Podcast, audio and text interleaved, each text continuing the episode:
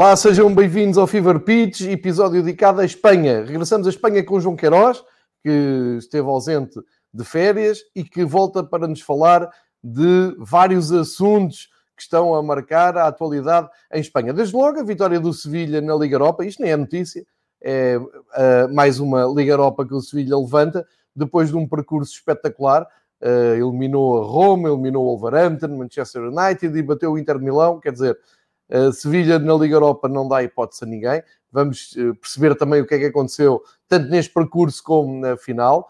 Depois temos o Barcelona completamente a arder. Chegou Kuman para uh, colocar uma certa paz na Catalunha e a primeira coisa que faz é uma lista de dispensas, entre eles Soares. Temos a Liga de Espanha e a Federação de Espanha, para não variar, completamente costas voltadas e com sorteio marcado e campeonato por arrancar e hum, trocas de recados nos uh, meios de comunicação. Enfim, em Espanha as coisas não estão fáceis. Uh, e temos também um novo inquilino na La Liga, que é o Welsh, que eliminou o Girona e que vai regressar ao Campeonato Espanhol. Para nos falar um pouco de tudo isto, na próxima hora vamos ter então João Queiroz. João, uh, bem-vindo de volta ao Fever Pitch, obrigado por estares aqui connosco. E vamos começar então pela Liga Europa, como é que é possível o Sevilha limpar sempre a Liga Europa? Tu estás a ver os jogos desde os oitavos final e estás a perceber que aquilo vai acontecer. Como é que foi esta vitória? Versão Lopetegui e eh, mais um troféu para Sevilha. Viva João, viva a quem nos, nos escuta. Um, pronto, o Sevilha é um caso de êxito nesta, nesta competição, é a competição favorita dos, dos andaluzes. Uh, o Sevilha, neste, neste século, já conseguiu ganhar seis uh, Ligas Europas, portanto, duas mais três e agora, e agora é esta.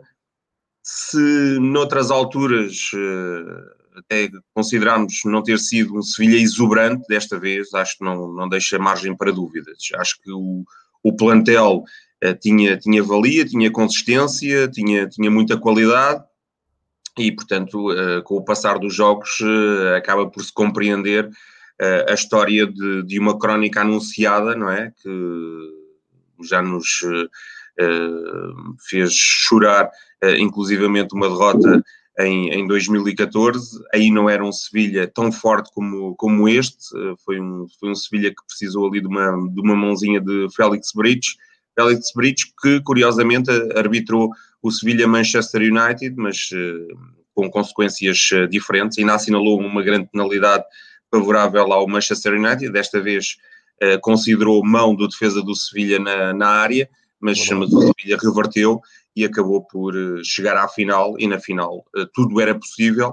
António Conte é mais do que ter, ter trabalhado este Inter para fazer uma grande época, tinha, tinha consolidado do ponto de vista defensivo esta equipa, e o que é facto é que o Sevilha marca, marca três golos com sorte ou, ou, sem sorte, o que é facto é que o Sevilha uh, acho que justificou, acho que foi a melhor equipa, sobretudo por aquilo que fez na segunda parte, e acaba por levar mais um troféu para a Andaluzia.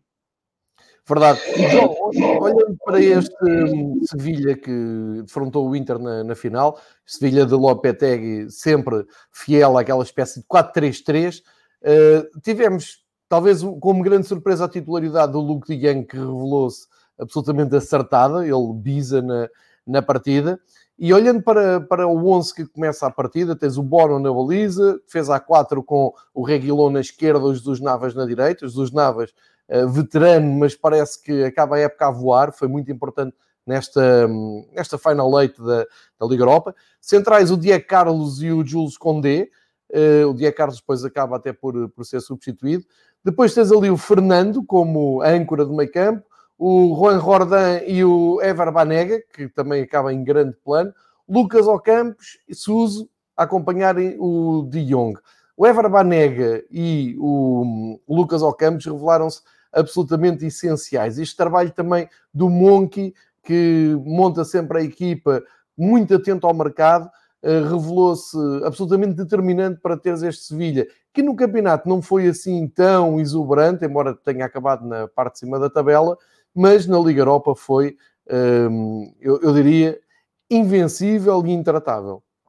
É, o Sevilha, até pelos nomes que tu apresentaste, demonstra que tem uma qualidade fantástica. O, o Navas uh, é uma instituição em, em Sevilha. O Navas fez mais de 500 jogos pelo, pelo Sevilha. Um jogador que, a meio do, do seu percurso, da sua trajetória, jogou no, no Manchester eh, City. O Reguilon, formado no, no, no Real Madrid, uh, acaba por, por demonstrar muita apetência para trabalhar também com, com Lopetegui dois centrais eh, muito fortes, dois centrais eh, da escola francesa. O Diego Carlos é brasileiro, mas, mas veio de França. Eh, e depois um, um meio campo onde pontifica o, o Banega, que agora se despede do, do Sevilha para, para abraçar um projeto na Arábia Saudita. O Banega venceu três destas seis Ligas Europa que, que o Sevilha conquistou neste, neste século. É um mago, é um, é um homem extremamente considerado em, em Sevilha.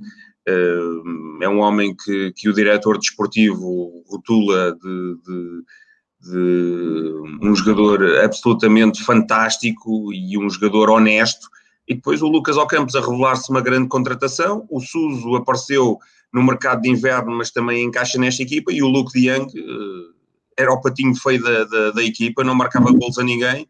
E mais do que ser titular, mostrou-se absolutamente decisivo porque marcou gols atrás de gols, uh, inclusivamente na, na final, o que, o que valeu ao Sevilha, evidentemente, a conquista de, de uma, mais uma Liga Europa.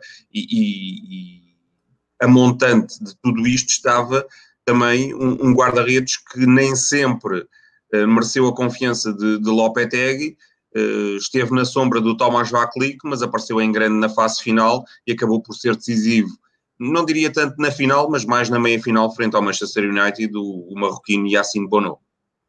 É verdade. Uh, já agora, olhando para o banco, entrou o nosso conhecido Godelli, entrou para o lugar do Diego Carlos. O Diego Carlos, que até uh, alguns jornais de, de Sevilha apontam o Diego Carlos uma possível uh, convocatória do, do Brasil para aquele eixo da, da defesa. Não sei se é exagerado ou não, mas ele faz uma boa época, com alguns para calos pelo meio, mas quem, quem, não os tem, mas acaba por fazer uma, uma boa época e já se fala em seleção. E ainda foram ao jogo o Franco Vasquez, no lugar do Suso, o, o que costuma ser titular, ou vinha a ser titular, uh, acabou por ir para o lugar do Luke Dieng, e o El Haddadi, que foi para o lugar do Lucas Ocampos. Tendo em conta que o Sevilha acaba o campeonato em quarto lugar, com os mesmos pontos que o Atlético Madrid no, no terceiro lugar, Estamos a falar de um Sevilha de Liga dos Campeões, estamos a falar de um Sevilha uh, para 2021 comandado na mesma por Lopetegui, porque acaba por eh, fazer uma, uma boa época, ganhar uma prova europeia, uh, mesmo sendo o Sevilha na Liga Europa, tem que ser sempre uma, uma boa época. E achas que este Sevilha pode fazer um, um bom percurso na Liga dos Campeões? Porque eu vejo muitos adeptos do, do Sevilha também, um, enfim, de barriga cheia, a dizerem é giro ganhar a Liga Europa, mas queriam ir mais longe na Liga dos Campeões. Vês eh, a construção de 2021 a dar para um Sevilha mais de Liga dos Campeões? Ou achas que eles estão confortáveis ali um terceiro lugar da, da Liga dos Campeões, dá-lhes outra vez acesso à Liga Europa e não se importam de continuar a ganhar na Liga Europa? Pois, isso já sucedeu. Uh, sucedeu com, com Emery, uh, a equipa transitou para a Liga Europa e acabou por, por vencer a competição. De qualquer das formas, é bom salientar que hum, houve uma época em que o Sevilha na Liga dos Campeões até foi longe, ultrapassou a fase de grupos, teve inclusivamente uma, uma excelente maratona com o Liverpool uh, em Sevilha, um empate a três, um jogo épico uh, frente ao Liverpool já de Jurgen Klopp. Um, ultrapassou o Manchester United de, de José Mourinho e, portanto, o Sevilha a demonstrar que tem muita apetência para jogar provas a eliminar, eh, não só eh, Liga Europa, como Liga dos Campeões, Copa do Rei. É uma equipa, quando chega às fases a eliminar, parece que se transcende. E, portanto, aqui a grande incógnita será perceber, até porque o Sevilha estará no pote 1, será a cabeça de série, que sorteio terá na Liga dos Campeões e depois desse sorteio, uh, se conseguirá no grupo gerir a, for, a, coisa de forma a ultrapassar o grupo e chegar à, à tal fase eliminar, onde costumam ser fortíssimos. Olha, olhando para o mercado, sabemos que ter o Monkey é uma grande vantagem porque ele mexe muito bem. E aqui o Nuno, O Nuno Pereira, aliás, um bom dia para toda a gente que nos está a seguir no chat do YouTube e que tem deixado muitos comentários a este episódio sobre Espanha. Dá um bocado a ideia que se o Banega sai, o Sevilha baixa ali de qualidade. Como é que achas que vai ser o ataque ao mercado e que rumores é que há à volta do plantel do Sevilha para reforços de 2021? Pois, o, o Sevilha uh, vai ter que se, que se, reforçar e reforçar forte. Uh, tem alguns jogadores de qualidade um, referenciados, tem também alguns jogadores emprestados. É o caso do Carlos Fernandes, um avançado que ajudou o Granada uh, qualificar-se para a Liga Europa. Não sei se o Carlos Fernandes uh, ficará no, no, no Sevilha, uh, até porque merece e justifica o interesse de, de outros grandes emblemas para a linha média vai ter necessariamente que se, que se reforçar, mas o, o, o Monkey já disse uma coisa eh, interessante. Uma coisa é ter Banega, outra coisa é ir à procura de um jogador com o perfil de Banega. É porque não existe, não existe, e portanto o Sevilha vai ficar um bocadinho órfão do seu, do seu número 10. Eh, vamos ver como é que irá recompor ali a, a linha média. Eh, para a baliza, falou-se insistentemente de Rui Silva também do, do Granada. Há as relações entre o Sevilha e o, e o Granada, uh, apesar de serem duas equipas andaluzas, mas uh, com as exibições do Bono na fase final da, da, Liga Europa, estou em crer que o Sevilha, desse ponto de vista, não, não, se, irá, não se irá reforçar. Portanto, sobretudo, acredito que serão aquisições para entrar na, na, linha média da, da, equipa andaluza. E a ver, vamos, quais os jogadores que, que o Sevilha uh, irá, irá hum, atacar, quais os jogadores que o Sevilha procurará uh, colocar no seu, no seu plantel, de forma a fazer boa figura não só na Liga dos Campeões, como no campeonato. Uma palavra a dizer perante Real Madrid, Barcelona e Atlético Madrid. Tal e qual, porque como eu disse há pouco, o Sevilha uh, acaba por ficar com os mesmos pontos do Atlético Madrid, logo abaixo dos dois uh, eternos candidatos a ganhar a La Liga, e portanto o Sevilha tem ali uma responsabilidade acrescida. Um, Quanto ao Lopetegui, ele acaba finalmente por ter aqui algum sucesso, algum não, tem, tem um sucesso uh, a nível de clubes, ganhou uma competição europeia. Como é que tu vês a época do, do Lopetegui, sempre tão desconfiado em Espanha? Em Portugal sabemos como foi a saída dele do, do Porto, passou ali pela seleção numa coisa assim um bocado, um, um bocado feia, não é? Aquela saída depois a correr para o Real Madrid, a coisa corre mal e relança-se aqui no Sevilha. Achas que é uma aposta, é uma aposta ganha do, do Lopetegui e do Sevilha, mas achas que é para continuar e pode ter encontrado aqui o seu espaço o Juliano Lopetegui? Sim, o, o Lopetegui eu acho que, que, é um treinador claro, claramente de equipa média-alta, não uma equipa para lutar por títulos, isso verificou-se quer no Futebol do Porto, quer no, no, no Real Madrid, mas eh, é um treinador hum, de equipas eh, como o Sevilha. Acho que o Lopetegui aqui terá encontrado o seu, o seu espaço. Ele eh, sente-se muito confortável em, em Sevilha, é também muito acarinhado pelos adeptos do, do Sevilha.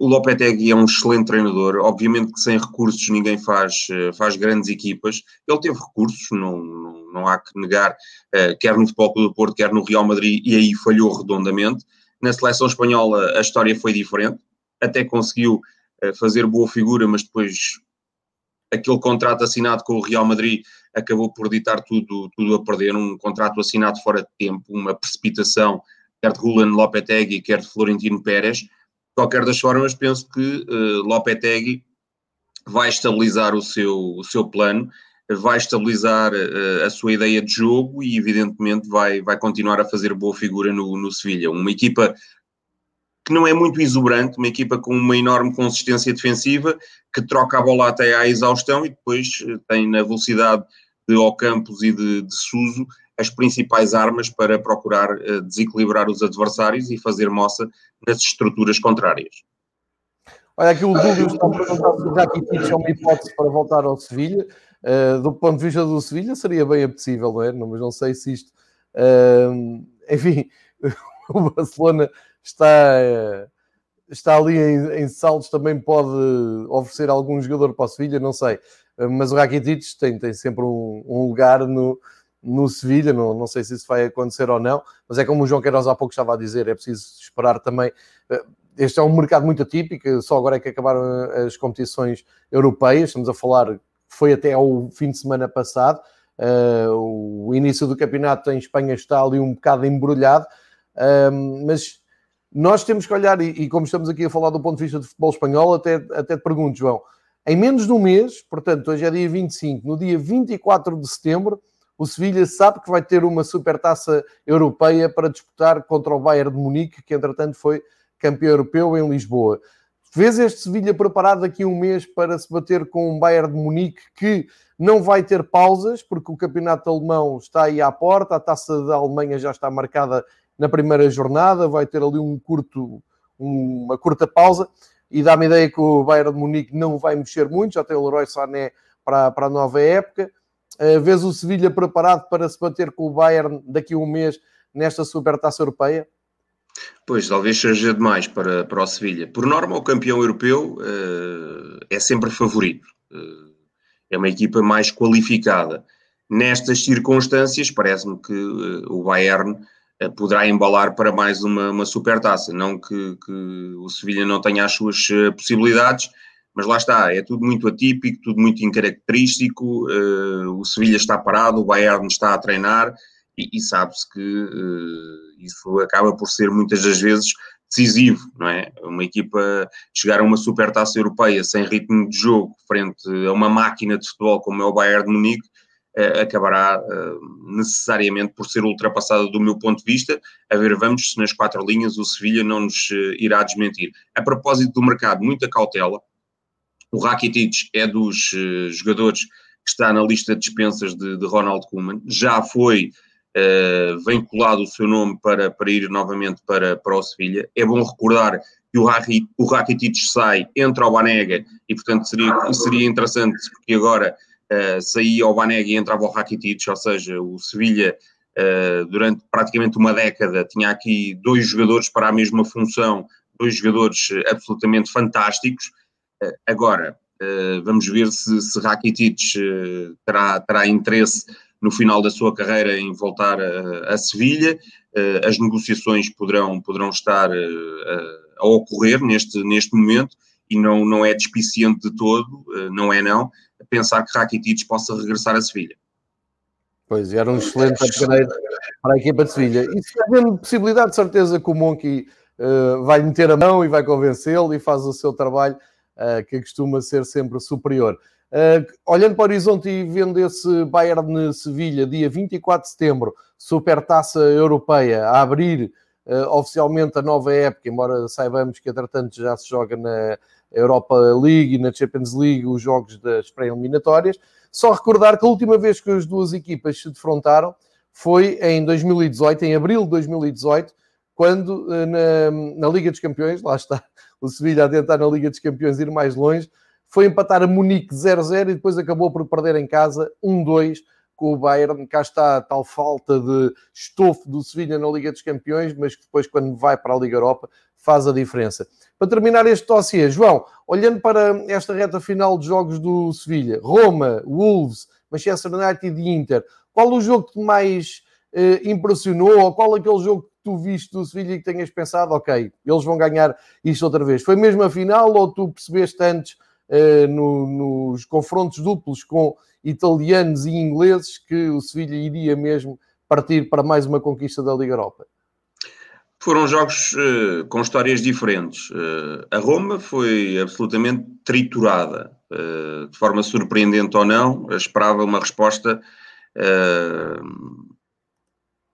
da equipa de, de, Paulo Fonseca de modo a dar outra réplica ao, ao Sevilha. Portanto, aí não houve história. Uh, 2-0, limpinho. Uh, a Roma regressou à Itália, o Sevilha prosseguiu na, na competição. O Wolverhampton acabou por aparecer muito bem, uh, desperdiçou inclusivamente uma grande penalidade nos minutos iniciais. Aliás, foi o primeiro penalti falhado por Raul Jiménez no seu percurso de, de jogador. Mérito para Bono, que começou aí a aparecer mas depois o, o Sevilha tomou conta do jogo sensivelmente uh, a meio da, da, primeira parte e acabou por, por marcar perto do fim um gol de Lucas Ocampos, que sentenciou as aspirações do, do Wolverhampton, não só de ganhar esta Liga Europa, como uh, por essa via de chegar às competições europeias e chegando logo à Liga dos Campeões.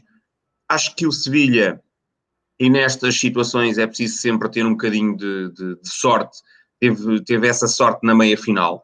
Acho que o Manchester United foi, foi mais forte, acabou por cometer alguns erros. Há inclusivamente aquela, aquela rábula entre Bruno Fernandes e, e Victor Lindelof que, que ficou Uh, lá está, uh, documentada em, em imagens e, e, que não foi bonita, não foi nada, nada, nada interessante de, de seguir, até porque foi em bom português, uh, compreendemos perfeitamente o que é que os dois estiveram para ali a dizer, mas aí, aí acho que terá sido o clique e aí acho que todos pensámos, pronto, o Sevilha está na final, está mais próximo novamente de, de ter sucesso um bocadinho naquela lógica da, dos alemães, não é? São 11 contra 11 e, e no final ganham o Sevilha porque é a competição do, do Sevilha. E eu acho que o Inter, apesar de, de, ter entrado na frente, foi sempre uma equipa de muita tração atrás, uma equipa muito preocupada em defender. Uh, saiu uh, em transições, foi assim que ganhou a grande penalidade, foi assim que incomodou a defensiva do Sevilha mais uma ou duas vezes mas, mas o Sevilha acho que foi claramente mais equipa e acho que justificou plenamente a vitória. Certíssimo, João. Vamos passar então para o tema do momento em Espanha, uh, para delírio dos jornais de, da capital e para preocupação dos jornais da Catalunha. Isto no caminho, enquanto houve aqui férias e pausas de viagens à Espanha, o Barcelona foi triturado pelo Bayern de Munique, foi a grande notícia da Champions League aquela goleada 8-2 é que marca a época uh, europeia. Portanto, uma queda com do Barcelona. Uh, casa já não estava muito arrumada, ficou virado ao contrário. O Kike Setien, apontado por todos como um treinador romântico e do processo e que tinha a grande oportunidade da vida dele de mostrar toda a teoria transportada para dentro de campo e na por cima comandado por um apaixonante uh, Lionel Messi tudo, tudo, acabou por se tornar um grande pesadelo, grande confusão no Barcelona. Setien foi posto a andar logo a seguir à, à goleada. O Messi veio dizer que se calhar também está na hora de ir embora. Outros jogadores que já queriam ficar já foram postos a andar. Veio Ronald Koeman. Confusão total em Barcelona e hoje até o Figo veio pedir alguma calma, alguma contenção e alguma reflexão a toda a gente em Barcelona. A verdade é que tu olhas para os jornais, eu tenho aqui a capa 2 do Mundo Deportivo, e uh, só dá Koeman e só dá uh, todas as decisões que Ronald Koeman quer. O Koeman larga também a seleção holandesa, também não ficam muito bem visto na Holanda, porque ao, ao, primeiro chamamento de, de clube, é verdade que é o Barcelona, mas é um Barcelona numa fase delicada, abandonou o seu projeto na seleção holandesa, deixando uh, a laranja ali com um grande ponto de interrogação, não sabe muito bem o que é que vai acontecer. Abraçou este projeto, Koeman tem este perfil também de, eu diria, de mandão, não é? Chegou aqui, telefonou ao Luís Soares, vai à tua vida. Hoje o mundo deportivo fala em Arturo Vidal, um Titi, Rakitic, eh, e se calhar ainda há mais aqui pelo caminho. Entretanto, tem que pagar 5 milhões de euros ao Barcelona porque o Coutinho ganhou a Liga dos Campeões pelo Bayern na empréstimo do Barcelona. Enfim, tudo acontece ao Barcelona. João, qual é a saída? Como é que tu estás a ver que o Barcelona possa chegar ao campeonato e lutar pelo título, lutar pela Champions e recompor-se no fundo. E será que uma no homem serve para isso? Bem, vamos por partes, porque a história é longa. Parece-me que o Barcelona está em ebulição, parece-me que as, as, coisas não estão famosas uh, e não, não é preciso uh, ter uma, uma varinha de condão para, para nos apercebermos disso. Em, em janeiro, uh, eu referi que talvez fosse precipitada a entrada do Kike Setien no, no Barcelona. O Valverde tinha ganho os dois últimos campeonatos. É verdade que não tinha feito Ligas dos Campeões muito famosas, mas ia aguentando o barco, ia gerindo os egos, ia, no fundo, equilibrando a nau catalã. O, o, que se passa é que há um desejo do, do Barcelona muito grande em várias coisas. Primeiro, o, o Bartomeu, o presidente do Barcelona, não, não é muito querido dos adeptos. Em março, a ver, vamos se continuará ou não a comandar os, os destinos dos, dos colês. Depois, há um interesse muito vincado em ter Xavi Hernández como treinador do, do Barcelona. O, o Xavi Hernández terá como adjunto Iniesta, essa é uma história que se vai uh, comentando nos mentideros na, na Catalunha. Uh, o, o, problema para Xavi Hernández é que ele não se quer deparar não se queria deparar com várias vacas sagradas do plantel do Barcelona. E, portanto, eh, não sei se o Kuman está aqui em transição, se, se é o, o treinador vem para aqui, entre aspas, fazer o, o frete, não é? De, de despachar uh, toda, esta, toda esta malta uh, e depois uh, chegará a Xavi Hernández para colocar em marcha o seu projeto triunfador rumo a nova sequência vencedora do, do, do Barcelona. O que é facto é que uh, vamos, uh, vamos acompanhar com, com, com várias. Uh, vamos acompanhar estas situações com, com várias mudanças e cambiantes dia a dia. Parece-me que o Kuman será um treinador de, de transição, não sinceramente, e não é aqui desejar nenhum mal ao Ronald Koeman, mas parece-me que uh, não terá grande sucesso em, em, em Barcelona. Uh, a ver, vamos. Uh, acho que tudo isto que sucedeu ao Arsenal não foi, não foi surpresa para muitos, ou, melhor, é surpresa perder 8-2 com o Bayern Munique nos quartos de final da, da Liga dos Campeões. agora, que a vitória do Bayern Munique era amplamente esperada e acho que isso não, não subsistiam grandes dúvidas. Aliás, quando o Bayern ganha a sua última Taça dos Campeões, eh, salvo erro, em 2014, eh, já o, Barcelona tinha sido triturado no conjunto das duas mãos por 7-0, 4-0, eh, mais 3-0. Portanto, isso diz bem da, da, da, diferença entre as duas equipas, do facto do Barcelona não se dar muito bem com, com, com este Bayern de Munique, e, e, vamos ver uh, o, que é que, o que é que sucederá. Uh, tens aqui a notícia do, do Lautaro, o Lautaro já há muito tempo que se fala, eh, será jogador do, do, do, Barcelona e penso que vai ser o inevitável substituto eh, de, de Luís Soares. O que é facto é que só isso, só por si, isso não chega, porque não se sabe se Messi continuará, se, e aqui neste caso não será o facto do Barcelona não ter interesse na sua continuidade, é o próprio Messi é que se calhar vai bater com a porta, a ver vamos, se irá continuar, se irá para Manchester, uh, trabalhar sobre, sobre as ordens de Pep Guardiola, se irá para a Itália, jogar no Inter. Depois fala-se que uh, Busquets e, imagine-se, Busquets e Alba, uh, considerados dois, uh, lá, titularíssimos da equipa do, do Barcelona, não não terão muita margem de manobra e estarão à experiência para, para que Ronald Koeman possa apreciar se ficam ou se vão. É bom salientar que, que Pjanic está, está contratado e, portanto, uh, encerra, encerram-se aqui muitas dúvidas e, e, portanto, acho que os tempos do, do Barcelona serão tempos turbulentos. Vamos ver se, uh, no meio disto tudo, o Barcelona não irá comprometer duas épocas porque uh, com eleições em março, mesmo que Bartomeu perca, muito daquilo que será o traçado da temporada 2021-2022 já estará delineado, obviamente. É, tens toda a razão. Ainda olhando só para, para as possíveis saídas do, do Barcelona, uh, Soares é mais mediática, já tem clubes interessados, MLS, o Ajax, de onde, uh, de onde ele já tinha passado.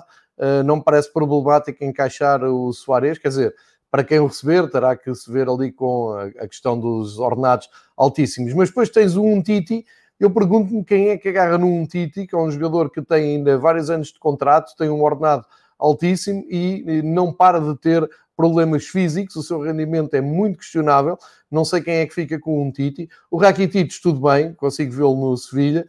O Arturo Vidal um, também pode ir para o campeonato italiano, também não me parece que seja um, grande problema de encaixá-lo. Uh, mas tens aqui também o Júnior Felipe, que uh, acaba por ser dispensável. Se isto não é muita gente a sair, João, não é muito uma sangria muito grande e só se fala, por exemplo, na chegada do Lautaro. Uh, e não estou a ver também jogadores com perfil para o Barcelona assim tão disponíveis no mercado. Pois é, é uma dúvida que, que se coloca. Fala-se do, do José Luís Gaiá para, para ir para, para lateral esquerdo do, do Barcelona. vai ser uma autêntica revolução. o Pjanic já está contratado para, para a linha média. Fala-se também da entrada de, de, alguns holandeses, entre os quais o, o Van de Beek, vamos ver se, se, será a aposta. o Frankie de Jong já está, já está em Barcelona, como se sabe. portanto, o, Ronald Koeman vai, vai tentar, de certa forma, colar aqui os cacos numa, numa época que se prevê absolutamente, vá lá, negativa para, para o Barcelona. Eu acho que se o Barcelona conseguir alguma coisa nesta época uh, será positivo. Uh, o Barcelona há 12 anos que, que não ficava em branco, ou seja, desde 2007, 2008 não tinha uma época em que não conquistava nada. Este ano não conquistou nada, ficou em branco. Portanto, a ver, vamos o que é que conseguirá fazer uh, na próxima temporada. Tem a tal supertaça espanhola com, aquelas, com aquele enredo que todos nós conhecemos, portanto, apesar de não ter ganho campeonato nem taça vai, vai marcar uh, precisamente presença na, na, na supertaça espanhola. Uh, a ver, vamos, se, se, será uma boa porta para o Barcelona conquistar um título, mas não é uma supertaça espanhola a salvar o, o, Barcelona. Vai ter que ter uma palavra muito grande no campeonato e vai ter que se reinventar na Liga dos Campeões. Acho que, sobretudo, nessas duas competições, o Barcelona terá que ter, inevitavelmente, uma palavra a dizer. Eu acredito que o Real continuará forte, acredito que sem grandes aquisições, eh, Zidane vai construir um plantel à sua imagem e o Atlético, inevitavelmente, vai ter que dar uma resposta. Eh, foi dada eh, mais um, foi dado mais um voto de confiança a, a Diego Simeone e, portanto, acredito com, com Real Madrid, Atlético e até o próprio Sevilha fortes, acredito que, que, esta, esta formação do, do, Barcelona vai ter muitas dificuldades para se impor. É, o Nuno Pereira uh, parece uma época igual à sua camisola alternativa. A camisola alternativa de Barcelona este ano é bem bonita, mas é toda negra, e daí este, esta comparação, esta previsão do, do Nuno mas há muita gente em Portugal que, que vibra com, com, o Barcelona e que vai estar muito atento.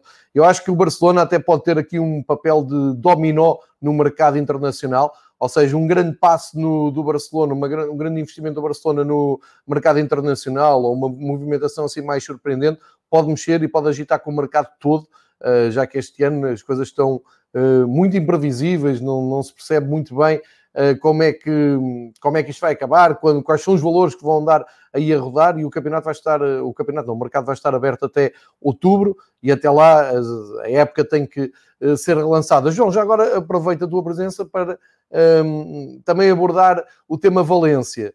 Valência é uma casa a arder também completamente, quer dizer, tem sido todos os anos, mas este ano parece-me mais vincado. Um, o tal problema que tu aqui já explicaste uns episódios atrás dedicados à Espanha, uh, que é o problema de teres um proprietário que não tem nada a ver com o clube e que dizem que fazem o que quiserem do, do clube. Só agora é que os adeptos é que estão a, a, a, ver o drama em que estão metidos. Estás a ver também o Valência a sair desta situação, uh, eu diria de uma forma digna e, e competitiva. Consegues imaginar uh, o Valência andar a lutar por qualquer coisa para o ano ou isto é mais um ano perdido para, para a equipa de Valência? Pois, mais do que um, um, regulador em cada país, eu acho que a UEFA uh, vai ter que ter olhos para, para esta nova filosofia de uh, um clube ser de, de, um proprietário. Porque se as coisas funcionam bem em Inglaterra, não significa que funcionem bem noutros países. E vemos uh, os exemplos, por exemplo, em Portugal, já, já abordámos com, com o Aves nestes tempos, mas noutros, por exemplo, com o Atlético, clubes que se afundaram. e em Espanha a coisa também não está a correr muito bem. Há o exemplo do Valência, há o exemplo do Málaga, que conseguiu a manutenção na segunda liga é um histórico do futebol espanhol e mandou embora, despachou meio plantel, portanto as coisas não estão a correr bem desse ponto de vista. Agora, aqui no Valência a situação é, é preocupante, é grave.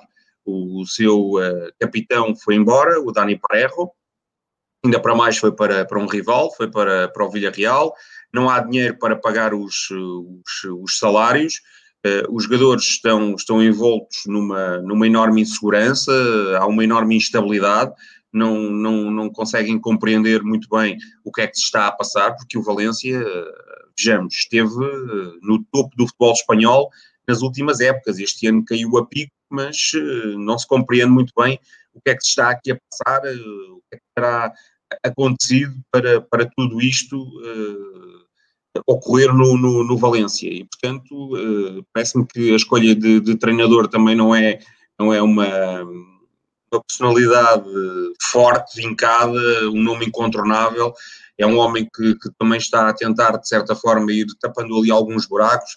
Já pediu aos jogadores para, para terem calma. Estamos a falar do, do Rabi Garcia.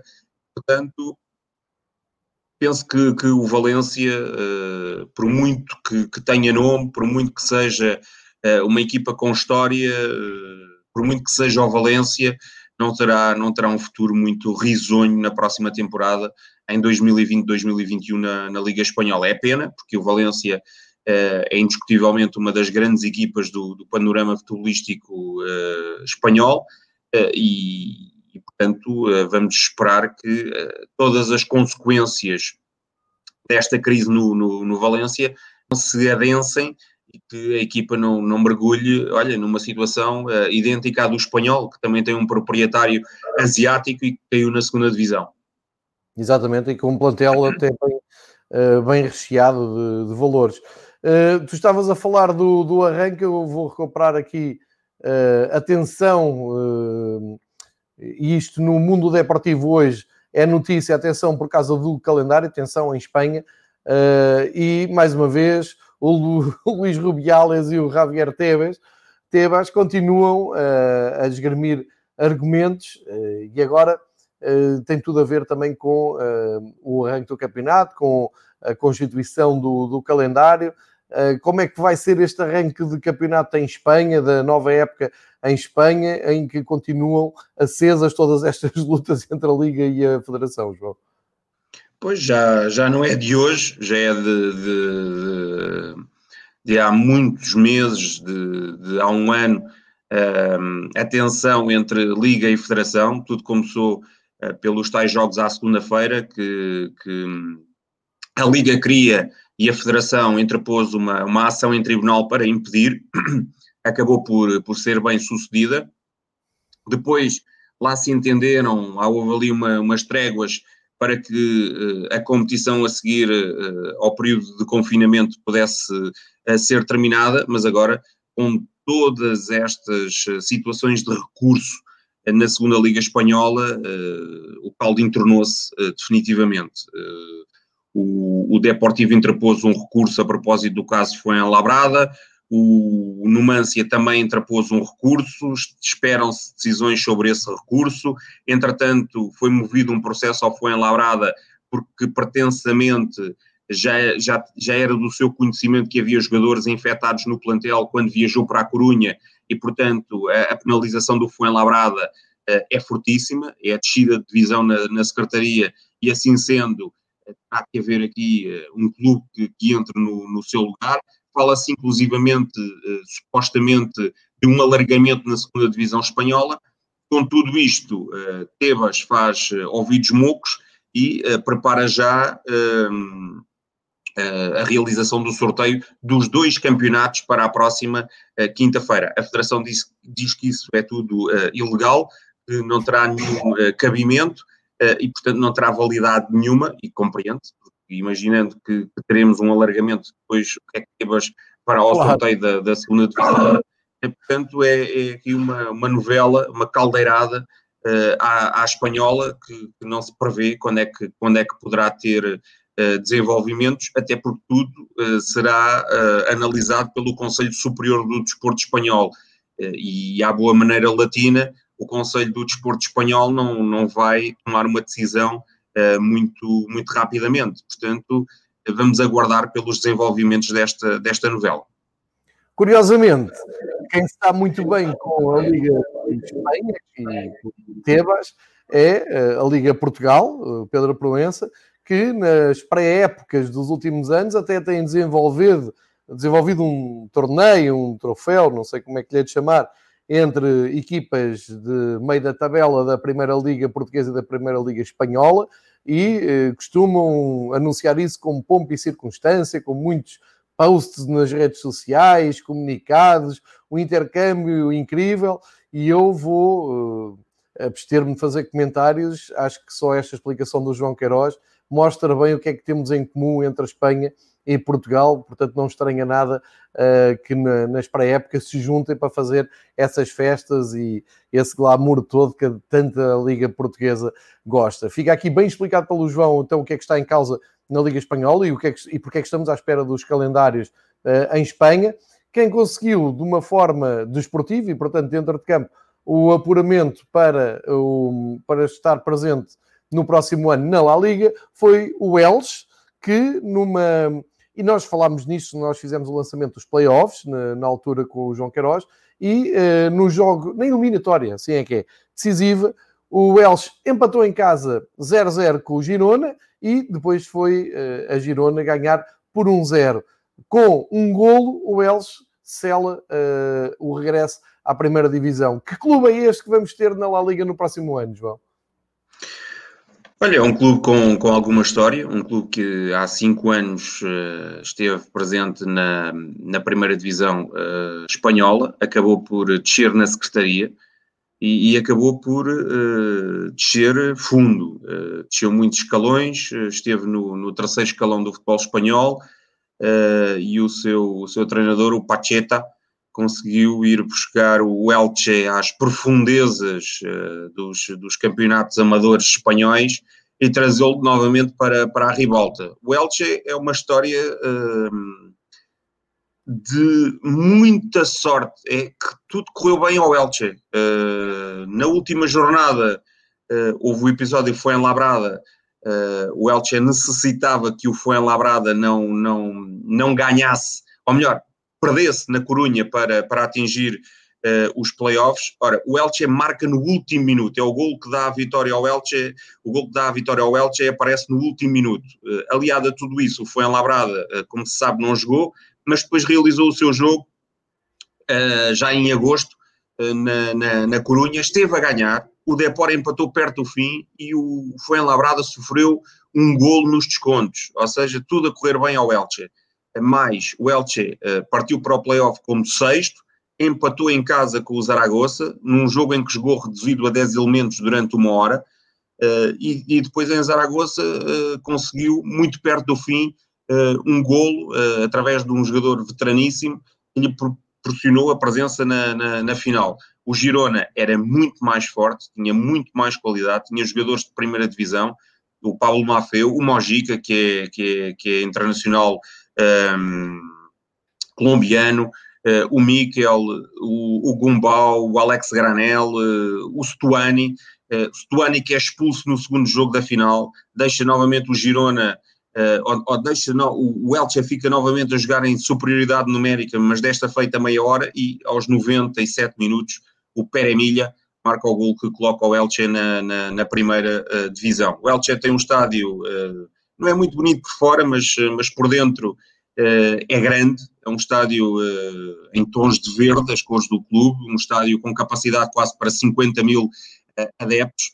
E aqui o interessante é que ficamos com uma primeira divisão espanhola quase que localizada, porque temos quatro equipas de Madrid, o Real Madrid, o Atlético, o Getafe e, e, temos eh, o Real Madrid, o Atlético e o Getafe, portanto, temos eh, três equipas eh, de, de, de Madrid. Uh, temos quatro equipas de Valência, o Villarreal, o Valência, o Levante e agora o Elche. Uh, quatro equipas da Andaluzia, uh, cá está o estádio do Elche, por fora não é, não é muito bonito, mas, mas por dentro, então quando está cheio, bancadas muito próximas da... da, da do relevado, exato. É um ambiente extraordinário. Mas uh, dizer que temos quatro equipas andaluzas, o Sevilha, o Betis, o Granada e agora o Cádiz, uh, e, e, quatro equipas bascas, o Alavés, o Atlético, a Real Sociedade e o, e o Eibar. Portanto, um campeonato muito localizado, depois há o Celta, ao Valladolid, uh, ao Huesca, que, que, que vem de, de, de Aragão, um, e pasme-se, o único clube da Catalunha na, na primeira divisão é o, é o Barcelona, uh, por incrível que, que pareça, uh, o Barcelona uh, está, está sozinho na, na primeira divisão como único representante catalão. João, o Elche vai, vai estar na primeira divisão. Vamos aguardar pelo calendário ver os primeiros jogos. Jogos que vão passar eh, na temporada 2021 na Eleven Sport, como passou no, na última temporada, onde tu és comentador e costumas acompanhar muito perto a La Liga, e onde também eh, La Liga, pronto, tu também fazes eh, trabalhos para o canal Zap, que transmite para Angola, eh, e por isso estás tão por dentro da La Liga, e por isso aqui para, para a nossa reta final da conversa, vou-te pedir eh, uma análise àquilo que foi a convocatória de Luís Henrique para, o, para os próximos jogos da, da seleção de Espanha, com muitas novidades, muita juventude, e hum, temos aqui um sangue novo na seleção espanhola, na Fúria Espanhola. Eu li um livro no, este verão em que uns espanhóis ficavam doidos, os mais românticos, futebol mais romântico, ficavam doidos de andarem a chamar a seleção espanhola uh, La Roja, porque sempre foi conhecida como a Fúria e agora estas modernizes mudam os nomes todos. Vamos continuar-lhe a chamar a Fúria e para a Fúria temos muitos nomes novos na convocatória. Como é que fez esta nova versão da seleção espanhola para os compromissos agora da Liga das Nações, da, da Taça das Nações? Pois, parece-me que há ali alguns jogadores veteranos, o, o Navas, uh, o Ramos, Sim. inevitavelmente, o Busquets, uh, uh, parece-me que no meio disto tudo há, há, alguma experiência, mas lá está, há também muita juventude, o, o Reguilon, vimos ali, a equipa espanhola com, com, o Fabiano Ruiz, o Oscar, que, que foi um jogador que despontou na formação do, do, do Real Madrid, despontou, aliás, na UEFA Youth League. Uh, hoje teremos a, a final uh, com a presença de Benfica e Real Madrid. Ora, o Oscar foi uma das grandes estrelas que o Real Madrid ditou. Cá está, Oscar Rodrigues vai, vai, vai ser pela primeira vez chamado aos trabalhos da, da seleção nacional de, de, Espanha, mas acho que, que é natural, é normal haver esta, esta renovação de tempos a tempos, uh, uh, isto tem inevitavelmente que, que, que acontecer. Uh, cá está o Ferran, o Ferran Torres, que, que, despontou no Valência também, e agora vai jogar no Manchester City, também um dos grandes valores do, do futebol espanhol. lá está, aquele ciclo de, de, de jogadores formados no Barcelona e que tantos troféus e tardes e noites de glória ofereceram à Espanha, esgotou-se. E se o Barcelona está sujeito a uma uh, renovação.